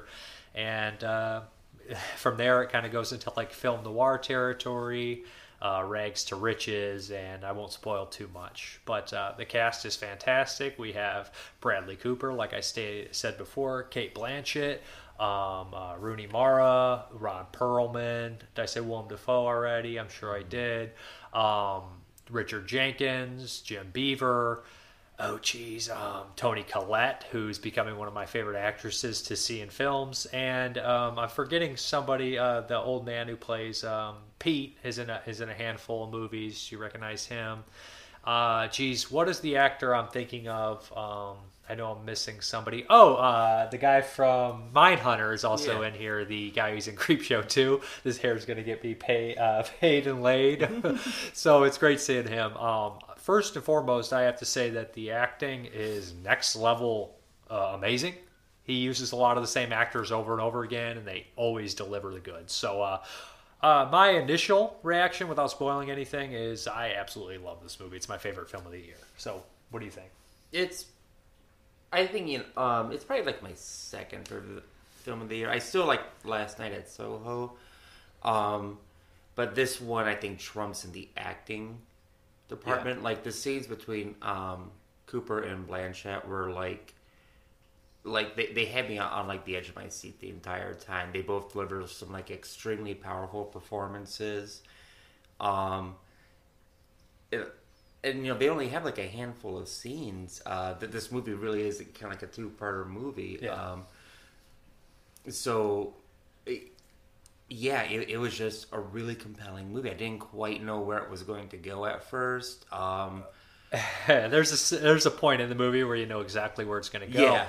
And I know that I was talking to Jeremy from 22 Shots, and he, he said a couple things. I don't want to steal him. He said, I love how the first half is rainy and very summer, and you get that feeling. And the second half, which I notice these things too, uh, but he says the second half is so cold, and I, the colors are perfect. It really genuinely feels cold. His sets are unmatched. His set design is unmatched. His costumes are unmatched. Right. Um, I think that this um, I've I've seen Bradley Cooper in a handful of things, and he always does a great job. But this made me absolutely love him. I do. I, this is my favorite performance I've seen in a long time. The end scene is is fucking what what makes Oscars to me. Like uh, I just can't believe how good that was. I've been thinking about it for days since I saw it. Uh, absolute amazing film. I love the carnival aspect. It's one of my favorite things. In, in like, it's not necessarily horror, but it has horror aspects. Is it man or is it beast? It's just perfect. Willem Dafoe is a perfect carnival barker, by the way. Uh, yeah, it's just like I said, couldn't be cast better. Couldn't be acted better. And I know that we also discussed, he says, well, it was predictable where it was going. This is not the type of film that it lives and dies on twist. It's not that. Right, It's, no, it, it's it's it sets these things up very obviously sometimes, but very thoroughly and well done, and it delivers on them. It's a story of a, of a character right. a a couple characters actually, but um, I, I love how it, it it does play with like not necessarily the supernatural, but playing on people's thoughts of the supernatural. Yeah. Um, I think that this one might be a bit more grounded in reality than most of Del Toro's stuff. Um, especially something like like Pan's Labyrinth or uh, Shape of Water. Um, but speaking of like like those two, just I I again I love Del Toro's sets. I, I love like the time periods he picks. Um, he puts so much effort in just like the way things look. Um, so this one has like like the '40s aesthetic. You have like the poor side, like out in the country, the you know traveling carnivals, like the sheer poverty, and then you have like the high life of like uh, like a New York City '40s style Art Deco look, and it, it's just fan. It looks fantastic. Um, same thing, Shape of Water. You have that like '50s, '60s pop going on. Um, just it, his movies are just like like a, a neat thing to watch. They're like they're just so like stunningly beautiful, and I think it's one of the things He that always creates the best me- worlds He, out of he does absolutely. Well, Quentin did a great job with Once Upon a Time in Hollywood. He, he, he did, yeah. Um, so so this, this, I mean this, this movie definitely delivers in the in that sense, just like like the architecture of the buildings. Especially, I, I much I really like the second half more than the first half. Um, I, I like both of them. I was a bit worried that um, when it switched, I wasn't going to enjoy it as much, but I absolutely um, liked it just as much. I mean, it, it looks amazing. Like, who would think that you could make sets to, and stuff look just as cool and interesting as a carnival? Because they really do. But uh, there's so many reoccurring themes and like motifs and stuff like that in this movie, uh, especially with Bradley Cooper and everything about him. His character is so well set up, and everything pays off wonderfully. Uh, so uh, towards the end of this movie, like I, let's say this before I, I, I don't want I do want to get into some spoilers here, slight spoilers, and and I'll let people skip ahead. I don't want to say anything too spoilerific. Um, Richard Jenkins is fucking terrifying in this movie. Um, and, and everybody's top notch. To single out anybody but Bradley Cooper, Richard Jenkins, uh, uh, it's it's insane. Like to me, next level acting, and a lot of uh, back and forth between him and Cate Blanchett is fucking amazing too. yeah, everybody's performance is just stunning. Um, I, I'm partial to Cate Blanchett. Every time I see her pop up in something, I always forget that it's her, and then I'm like, man, th- this is the woman I love. Like, no wonder, like I'm drawn to these things. Now I say five out of five, 10 out of 10. Absolute favorite movie of the year. Not horror, but film noir, horror adjacent. I would put it in the same category. Uh, amazing film. My, Yeah. One of my favorites. I've Easily seen in a long five out of five, Five yeah. Mm-hmm. out of five. You can't argue that. And uh, as far as spoilers are concerned, um, man, towards the end of this movie, I had great distress. I was very worried for a certain character. Um, and I'm so glad how this how this movie ended. Mm-hmm. Um, the, the the they gave the character tons of time to act with it. Yeah. Um, and all, all I'll say as far as spoilers are concerned was I- I was born for it. yeah. Oh man, I was so happy. you? Anything you want to say? Um, just every character has just just this really nice defined arc. Um, they, they all get like time to really like embody their character and chew a scenery. Like even the minor characters, like the people from the carnival. Um, I, I feel like everybody kind of has like that one scene that defines their character. Um, the, the guy from Mindcrime, you know, he, he- he's not in it that much, but you know, Everything he does is gold. Everything he just does his is gold. posture, his demeanor is, is dead on purpose. Right, and you know he, he he gets a scene of Bradley Cooper, and it's like I get this guy, like this makes sense. Um, Oh yeah, I understand everybody in the movie to a certain Yeah. extent. Uh, it's- God, like no character is wasted in this. no, no. like, way. and, and I think that's what I like is you know I I, I like characters, um, and to see each of them get to have like like a, a an arc is just really nice. Like Del Toro doesn't forget things, you know what I mean? Like when he's putting together his movies, like everything has has Clifton Collins was a little in them. underutilized. I would have liked to see a little bit more of him. Which one was he? He was the uh, he was one of the carnies. He had the guitar and stuff, or the musical instrument.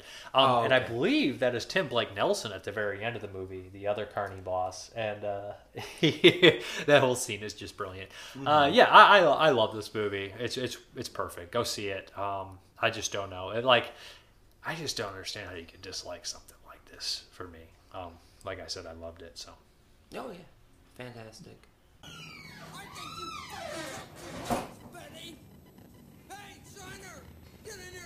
Now! what? What is this? Zombie Bloodbath 2, Rage of the Undead. Oh. What? You ain't seen Zombie Bloodbath 2, Rage of the Undead? No, I guess I must have missed that one. You ain't seen nothing. You ain't seen nothing. I seen way more than you. Mm-hmm. You haven't seen Taxi Driver, Goodfellas, Casino, Cannibal Holocaust, The Beginning, The Great Escape, Kelly's Heroes, Once Upon a Time in the fucking West. You haven't seen War and Peace, Pink Flamingos, Casablanca, Gone with the Wind, Citizen Kane, The Alvin and the Chipmunks Christmas Special. You haven't seen. Hmm, what else haven't you seen? The Magnificent Seven? The Magnificent Seven Ride Again? The Magnificent Seven are back? Is that a movie? And last of all, you ain't seen Zombie Bloodbath 2, Rage of the Undead. And you haven't seen War and Peace. I ain't watching War and Peace. The hell you are. Fuck War and Peace. All right, so the next one was you my uh, you ain't seen, and I picked it for Jeremy. And uh, I was being a little selfish. It was a 4K I got, and I was like, man, I haven't watched that movie in years. I always loved it. I'd really like to rewatch it. Um, so I, I wanted Jeremy to check it out too. Um, this is Be- uh, Belle Ferrara's movie, King of New York, starring Christopher Walken, um, Wesley Snipes, Laurence Fishburne, David Caruso, Victor Argo, Steve Buscemi's in it, uh, Paul Calderon, uh, Giancarlo Espini- uh, Espinito. Uh, there's a lot of people in this one. Uh, it's, it's top notch cast. Um, fucking James Lorinz from Frankenhooker's in here as well. Yeah, so um, Abel Ferrara kind of is like one of the big New York kind of sleazy directors. He did a lot of you know cool like kind of horror horror adjacent movies like Driller Killer, um, which made it in the Video Nasties list, um, and of course Miss Forty Five, which is an iconic, awesome, great rape revenge film. Um, and he also did Bad Lieutenant with Harvey Keitel, which is a great film. The Body Snatchers from the '90s, which is an underrated them movie. too? Yeah, Oh, that's okay. that doesn't even feel like him, but that's a totally underrated film.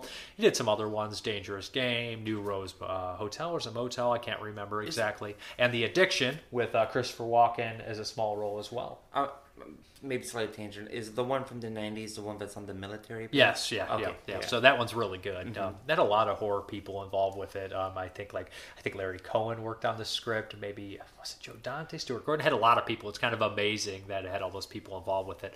But uh, anyways, uh, a Belfer captures New York like nobody else, and uh, Christopher Walken doesn't star, uh, doesn't do that many starring roles. But uh, he, he's really tremendous in this film. He is a, a mobster named Frank White, and we open it up kind of like right in the middle of his story. Really, he gets out of prison. He kind of goes back uh, to his like gang and everything, and his lead gang guy is actually Laurence Fishburne, and a young young performance, full of energy, just an amazing. My my favorite character in the movie is Laurence Fishburne. He's got some of the best dialogue. Walken is amazing, but and uh, essentially he's going to start picking off rival gangsters that he doesn't like how they do business. You know, people that rip off their guys. You know, people that prostitute young people, people that are unwilling to help society. Because Frank White is kind of like a real life kingpin, even though this is not real life either. Wilson Fisk. A more grounded king. a more grounded kingpin where he he is bad and villainous, but he also has a soft side where he wants to contribute to society because he knows that you know I guess running a society that is trash is no purpose to run it, and he's very loyal to his guys.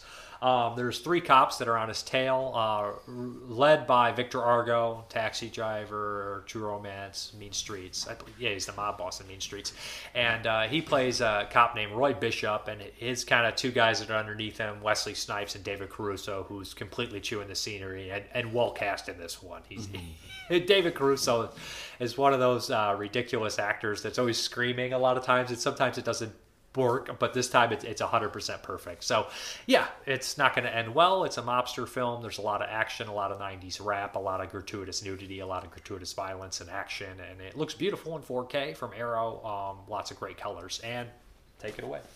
Oh, um, you, you know, I'm not really big into like like the crime mafia movie types. Um, I, I don't know why it just never click with me, but but this one actually did. Um, and, I don't know if it was necessarily Walken that did it or just like the strong characters like Laurence Fishburne I thought was amazing. Um, even even the Caruso like like as much as I I hated You him love to hate him. He's perfect, Yeah, but. I'm like like I just want to like like choke him. I'm like, why are you doing this? I don't get it. And then you know, like like his plan towards the end of the movie just you know pissed me off. We so can spoil much. this one. so- Yeah, yeah, we're going to spoil this one. Um, no, I think that this one was. It, it was a really nice watch. Um, and again, uh, this one, you know, is I think very character driven. Um, it's interesting to see Christopher Walken in like a lead performance because I, I think that a lot of times it's Christopher Walken being Christopher Walken, and but when you get to see him like actually act and like play a, a more complex character, it's like he comes across really good. You said he's a little bit more versatile than people would give him credit for. Right. And if you take something like this and um, let's say The Dead Zone, Yeah. which is a completely different role, and let's say Pulp Fiction, just where he Mm-hmm. kind of runs in and does his walking thing, or, or Deer Hunter, he's not the same guy in every movie. And No. I, I feel like a lot of people would say that about Walken and Samuel Jackson. Yeah. And I do, I mean, Walken I think is a little bit more versatile than Sam Jack, but Sam Jack is underrated on his, you know, uh, different his uh, you know, Versatility. versatility. I would Yeah. say so. And Walken just he, he's tremendous in this movie. I mean, he's got so many good lines. Um, Hmm. Who made you judge jury? That's uh, Victor Argo says like, it's a tough job, but somebody's got to do it. like like you know like Walken always has an intense performance. Um, you know, Batman Returns is like one of my favorite movies, and it's fucking stupid, but it's like I I love that movie and I love Walken in it. Um, yeah, and that's you know the starring cast aside, I like Walken's like fourth build him that. Um, what's one of Walken? Is, is it Live to Tell or? Oh, you're talking about at close range. At Close He's Range, um, great in that movie. again, he's like- just such white trash. Well, and, and like like that's some like intense scenes in there. Um, Wow, when he shoots at him, wow, Yeah. that's that's typical Walken. Um, yeah, I, I, I forgot about that movie. Yeah, Yeah. he's, I love that movie. Um, so so this one was a really fun watch. Um, I like the politics that's going on in it. Like you see like all these different. Yeah, yeah. Walken's interacting with these like mob bosses, but then he's also interacting with the politicians, and like his main thing is trying to get this neighborhood hospital to stay afloat. You know, because Yeah. we're going to cut the funding for it, and basically he's kind of like reining in all these crime Uh, rings to Yeah. An- another great thing is Abel Ferrara is very good. It's Abel. I would say Abel. It's Abel Okay. Ferrara. It's very like his cast is very diverse, and it's New York fucking City. It should be. So there's so many different elements in here. You know, there's a lot of African Americans, white people. Then you have Italians. You have um, I think they're Chinese. Is that or Japanese? Chinese. Chinese, yeah, uh, gangs and everything like that, uh, Hispanics and um, you know other South American people. So it's like a broad uh, cast, and I love that. Um, and and he's not afraid for characters to make remarks about other people's cat. Yeah, it's just kind of in general. You know, a lot of crime people will say stuff like that. But uh, yeah, I, I do love it. Like, I love the cops' approach. While Caruso and Snipes are not uh, there to um, kind of like follow the rules. They're way past the rules. They're young. They're upset. But Bishop is trying to he's trying to walk the line, man, and he's, he mm-hmm. tries to do it by getting to some of Frank's you know more respected people like his attorney or or somebody uh he, he has a lot of powerful connections so he'll approach them and it's like what's wrong with you people and victor argo is a good actor that you don't get to see star in that many movies either so seeing him uh, in a bigger role was very refreshing he he has a bit role in uh abel ferrara's the funeral too which also stars christopher walken and chris penn and that's a good one too. That ending will knock knock your fucking socks off. I remember, I always remember that ending. But uh, yeah, I, I love this movie, and uh, he, he's very good. Uh, the action scenes can be intense and a little over the top. I mean, but they're just so adrenaline pumping because the shots when they land and people get killed. There's scenes where a lot of people get killed, and uh, like the background characters are established. You know who they are. They're around a lot, so when they die, it's not just nameless people in the cops and in the uh, the uh, crew. Yeah. Um, the, the my favorite scene or my favorite line in the movie is Laurence Fishburne. Uh, Nobody rides for free, motherfucker, and they set that scene up beautifully because that guy had just got married. He's Right. Caruso's, you know, brother or something. It's just fucked. It's completely fucked. And also when uh, because you see him die, and then later it goes on, and then you have the showdown with Snipes and Fishburne just minutes after. You don't really expect one of them to die there Right. let alone fucking both of them. Right. So you're like, oh shit. Like, um, so so when uh, Tommy Flanagan dies, that's uh, Wesley Snipes, Mm-hmm. and Caruso's over him, and he's like, Tommy, come on, Tommy, breathe. that." It's it's actually really uh, unnerving. Yeah. And and you have Laurence Fishburne just cackling, I kill that motherfucker's dead. Um, and it's just, I don't know. It's got the rain. It's a beautiful scene. It's a beautiful scene. Uh, I love it. Like I said, this is one of my all-time favorite movies. If you guys have not noticed, um, performance is top notch. Everybody in there. What what are these for? To plug up the holes. Uh, uh, just a lot of brilliant lines. Uh, anyways, for me, it's five out of five. Uh, look gorgeous on 4K. Um, I, I, I love how this one looks. I, I've always seen it on cheap VHS and DVDs, so I never uh, expected something to look this amazing. Um, and, Oh, yeah, and if you guys do buy 4Ks, uh, 4Ks are region free as of right now. So pop that, just import it in from uh, Arrow, and you won't be disappointed. It's a fantastic movie. They'll play in your microwave. will not play it. In fact, do not put any Right. di- uh, digital video disc 4Ks We or Blu-rays disclaimer in right your now. microwave. you could probably throw a couple VHS in there to kill the mold. Uh, Right. But uh, and your laser discs are already junk probably by now, so don't worry Just use that. those for dinner later. yeah. Um, anyways, I love it. Um, who is your favorite character? I mean, I'm probably going to have to say uh, Frank White, but um, Bishop I thought was really cool, and I, I do wish that they had a bit more scenes together. Um, their their ending scene is, was I thought really well done. I just I, I think it didn't land quite as strong for me as it could have. Um, Because you feel like it almost climaxes before because there's so much. It's like a nonstop action, like Right. 30 minutes of just everybody getting wasted. And, and yeah, and like like yeah, seriously, like like like the 30, 20 minutes right before It's just intense. is, is is an intense climax, and you know it's I get the police side, I get you know uh, the the crime side, so it's like, and Walker makes a good point. I just wish. I think it could have been a bit stronger, but um, it, it wasn't bad. It, it was really good. I mean, I still give this one a five out of five easily. You can't hide behind her forever. I don't need forever. I, that you know that that was a little bit of a weird thing. Um, Well, they couldn't show Walken get shot. They wanted that kind of mystery there. right, and, and I, I would say that Sorry. No, no, you're fine. Um, that that was the one thing. It, it was just like a sloppy thing wh- where, you know, spoiler or whatever. But um, like you know, so Walken's shot, but you're not supposed to know that he's shot, and then like they show him kind of like walking Yeah. through the crowd. That could have been a visual like throw you off too. Right, you know, but but there's just you know a, an, a non unsubstantial clip of him walking like like fully uh, because the entire time he's covering himself like, but you don't know. But there's a split second of him There's not a split covering second of himself. not covering so you're, himself, and he's you, like you were walking like normal. relieved. Like, I, oh, am he's like, oh, shot. he's fucking fine, and, And then, then they gets in the cab, and it's like, there's blood now.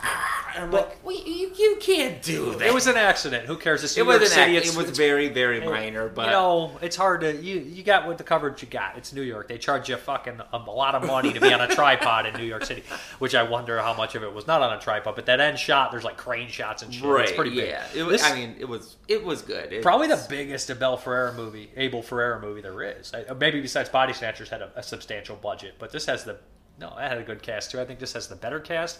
Body Snatchers and this both cost a lot of money. I would say Um, did they do China?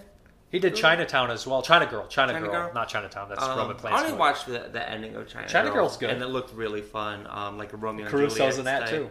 Yeah, um, That's a so good I, film. I probably would have liked that one. I thought that uh, Ferrara was a foreign director. I Oh. always thought that.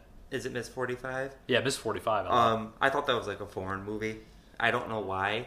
Probably because the main character don't talk. So I'm like, oh, they're probably like French or something. no, she she looks very French though. Yeah, she does look very French. Yeah, Yeah. so um, she had kind of an untimely end. Yeah, so like if I if I'm watching Miss Forty Five and then I'm watching this, I'm like these aren't the same same director. What are you talking about? I'm a big Abel Ferrer fan. I knew a lot. I've yeah, seen there's quite a lot bit of, his movies. Yeah, you now, now that you, you mention Yeah. it, I'm like, oh no, these are really You, fantastic. you reminded me of the old Jewish man in Monster Squad. You're like, now you sure know a lot about monsters.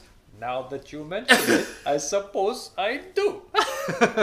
Anyways, uh, I also do. The dialogue is great, and if people Mm-hmm. are like, "Well, uh, I mean, in the '90s we had a lot of that kind of Tarantino style people rip off dialogue, but this shit was made before Reservoir Dogs." yeah, this guys. is this is in- Before. before Tarantino. I mean, Um, it, it, Scorsese stuff has that kind of dialogue, but I feel like this is in line with more of a Tarantino would become later in his style. but this is a Tarantino style. But I mean, I mean before it's- it's Tarantino. a So I mean, what's that tell you right there? I mean, so Laurence Fishburne is fucking amazing in this movie. His lines, he's like, "Where's my soda?" And, and that, that's something that we were talking about um, going back to Nightmare Alley is that you know Del Toro, like I feel like Del Toro watched all these like older American movies in like the theaters and you know where the hell he grew up at, um, and and so he's he's making he's taking these like. 30s, versions 40s, of 'em. 50s movies, and yeah, and he's making them like fully realized he's taking modern movies out of these older styles. hundred million dollar movies out of ten store pulp stories. Yeah. which is what I love. Tarantino does kind of the same thing. Tarantino does ten dollar. Italian movies and kung fu movies into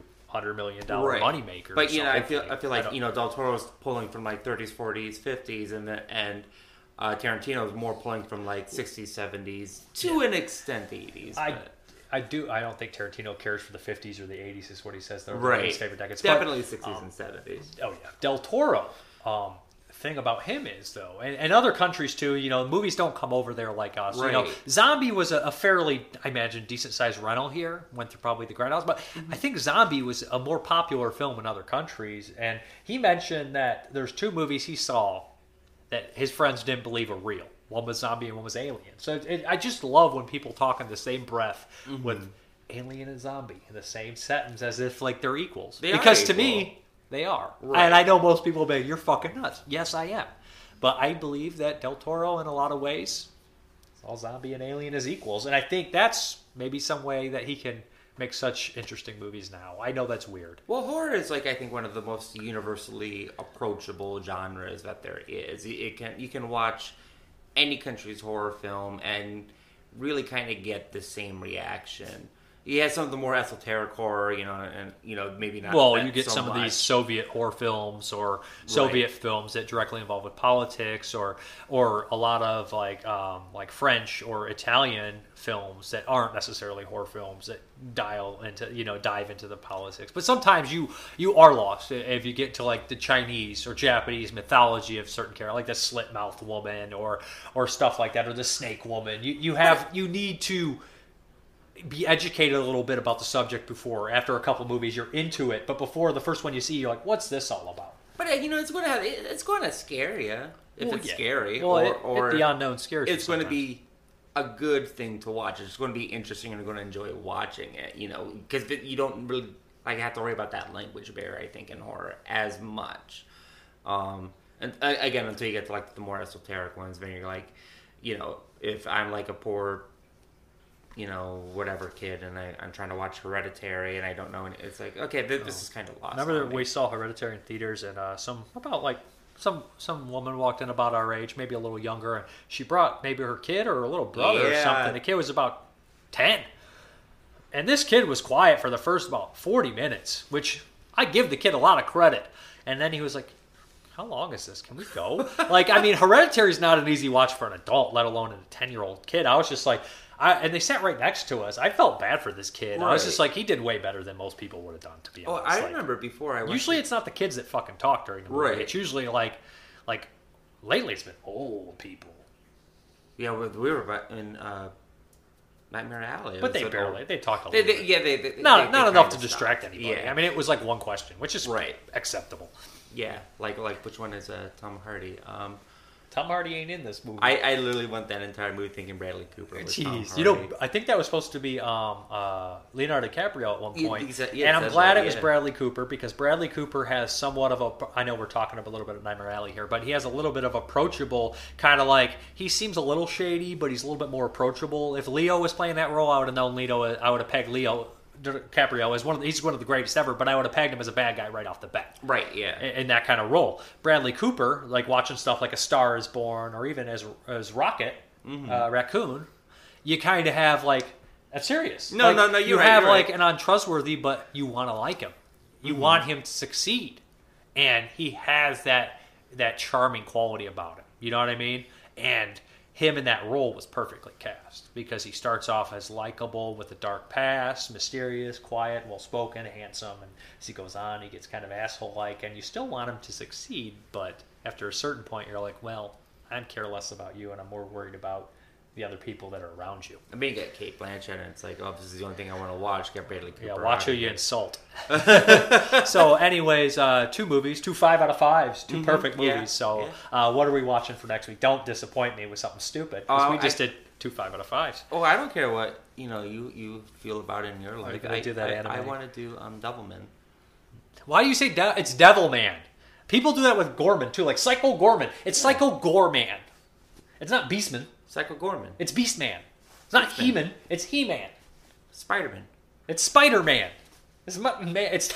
I know it's one word a lot of times. Some of these are a lot of word, one word, but it, it they are they pronounce different. That's just, We're gonna watch Doubleman. I don't know what your and this is the original OVA um, miniseries. You know, it's an it's- this one. I think it's just two episodes, and I think they're about thirty minutes. We're gonna watch It's both about an hour, so we're gonna watch the whole thing. Watch the you recently just bought thing. that. On yeah, yeah. I because I, was going through and uh, I just fell in like the anime nostalgia like pit. We were on Right Stuf Anime ordering some stuff. and Right, like, I'm we need. I was like, "Do you want anything from this site? I need free shipping." And you're Yeah. like, "What about those?" I'm like, they got this, they got this, we don't got this. I'm like, oh, all right, just get you know this trash. Just get Devil Man. just get Devilman, and we're done. I'm we're done.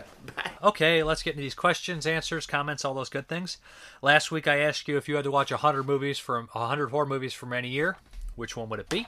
So Ken Coakley, I'm usually in the 70s cinema, but if I had to choose horror films from a, suspe- a specific year, the obvious would be 1995. Um, that year, uh, a year I remember well, theaters had Reanimator. For, oh, 1985. He wrote 95, but he's talking 85. That year, I, I was very confused by 95, to be honest. Uh, that year, year I remember well, theaters had Reanimator, Friday the 13th, 5, Day of the Dead, Return of the Dead, Fright Night. Demons was released that year, but didn't hit our shores until 86. I saw all the aforementioned films theatrically. Yeah, 85 is a great year. I would put that as the best year in horror, probably my favorite. Two my favorite, my two all-time favorite horror films are there. Another good year for horror was 1979. Alien, Phantasm, Dawn of the Dead, Prophecy, The Amityville Horror. Between the success of those films and the success re-release of Jaws prompted film critics in those days to call Summer of 79 the Summer of Fear. Halloween was also still in theaters to great success as well. Uzi Suicide 666. You nailed it on King Boxer and Chinese Boxer uh, comparisons. I was gonna like these. Um, I was like, God damn, these are sim- so similar, even for Kung Fu. He also mentions King Boxer, aka Five Fingers of Death. Um, I actually said Fist of Fury at first. I did correct myself later, but I did make the mistake. He says, uh, You have no idea how I am excited for you to go down the Shaw Brothers route. It's been like four years in the making for me. Uh, smiley face. All you need now is to get in the Sammo Hung essentials into your system, like The Prodigal Son, Warriors 2, Iron Fisted Monk, etc. I do need to watch Encounters of the Spooky Kind. I have that on Blu ray.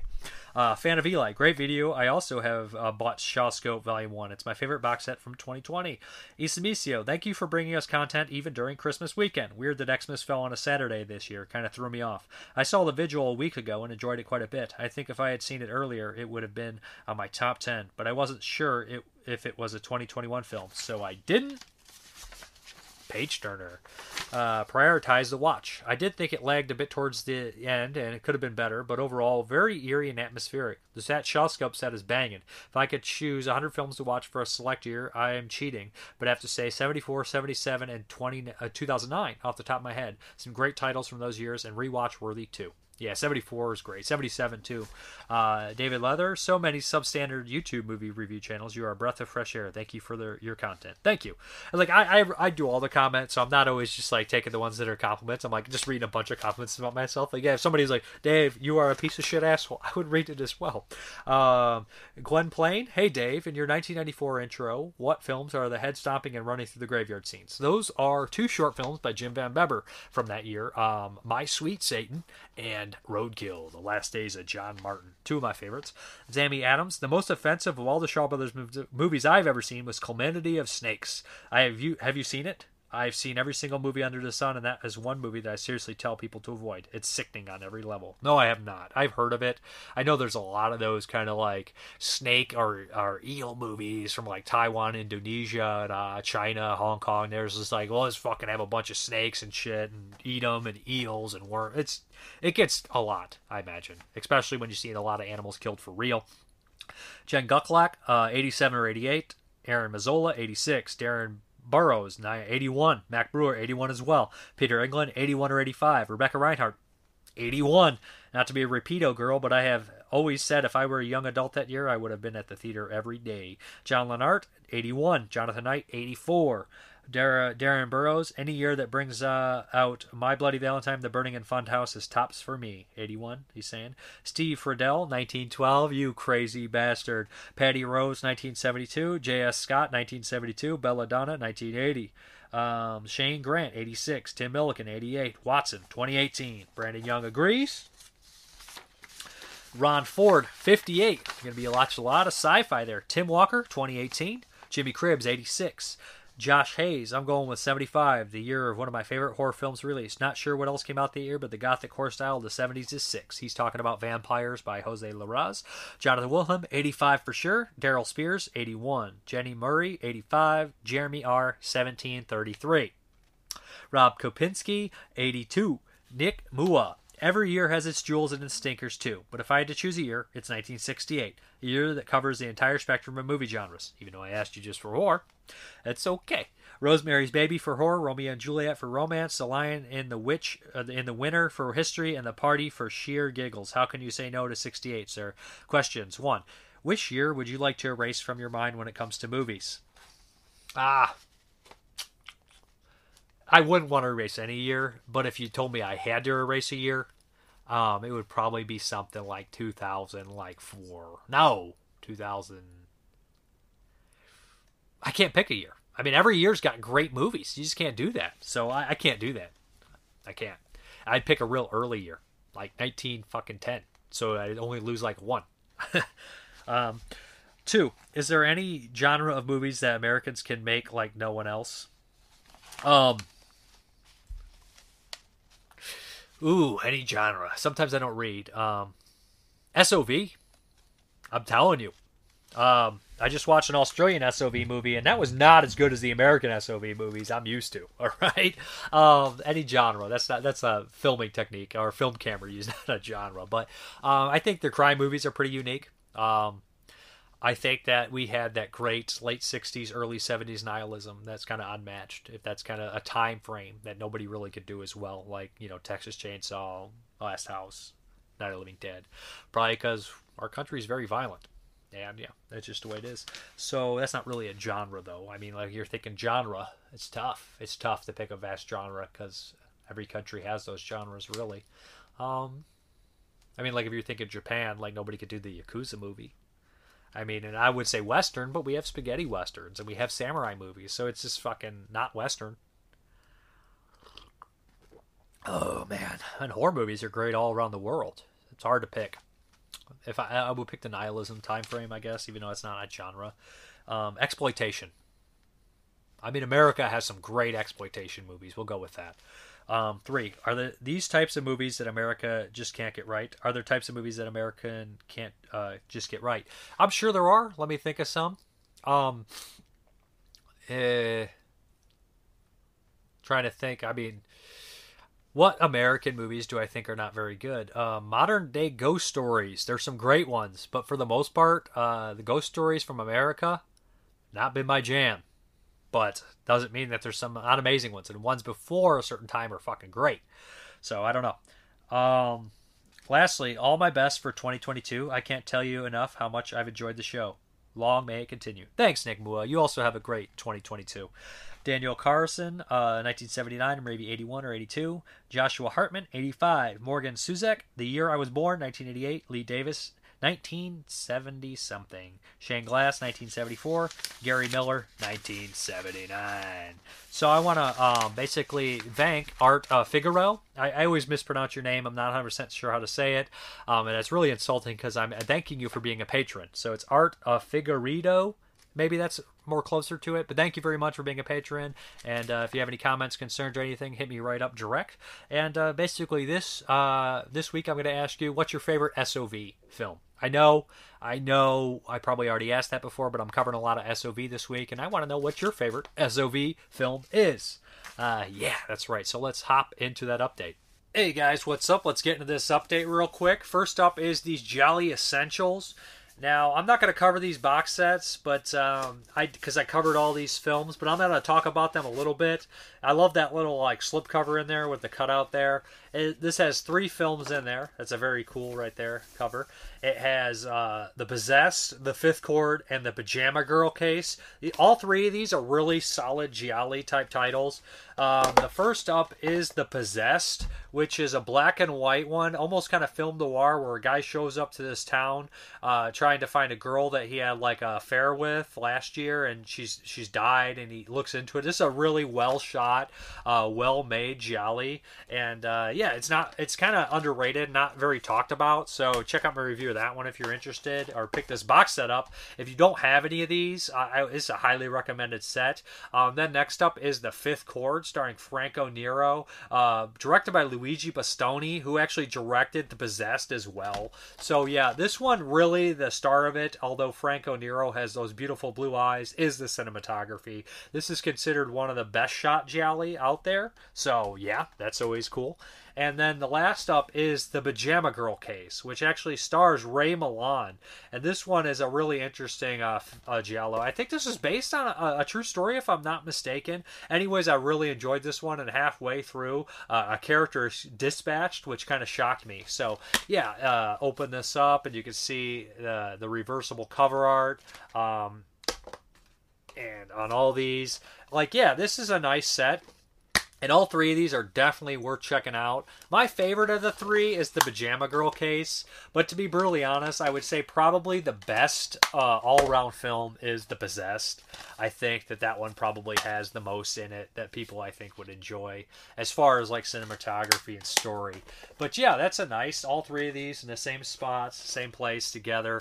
So if you're into these movies, I recommend definitely picking this set up, especially if you have not picked them up because you can get them at a good price point together. Um, and who the hell doesn't like box sets? This is also a nice, tough, nice, tough uh, set right here. You know what I mean? A hard box on the end with the slip. Um, as far as the second Gialli's Essentials is concerned, we have uh, another. We have again the slip on here. It's yellow this time instead of red. Red and yellow. I mean, yellow. It's got to be for Gialli, right?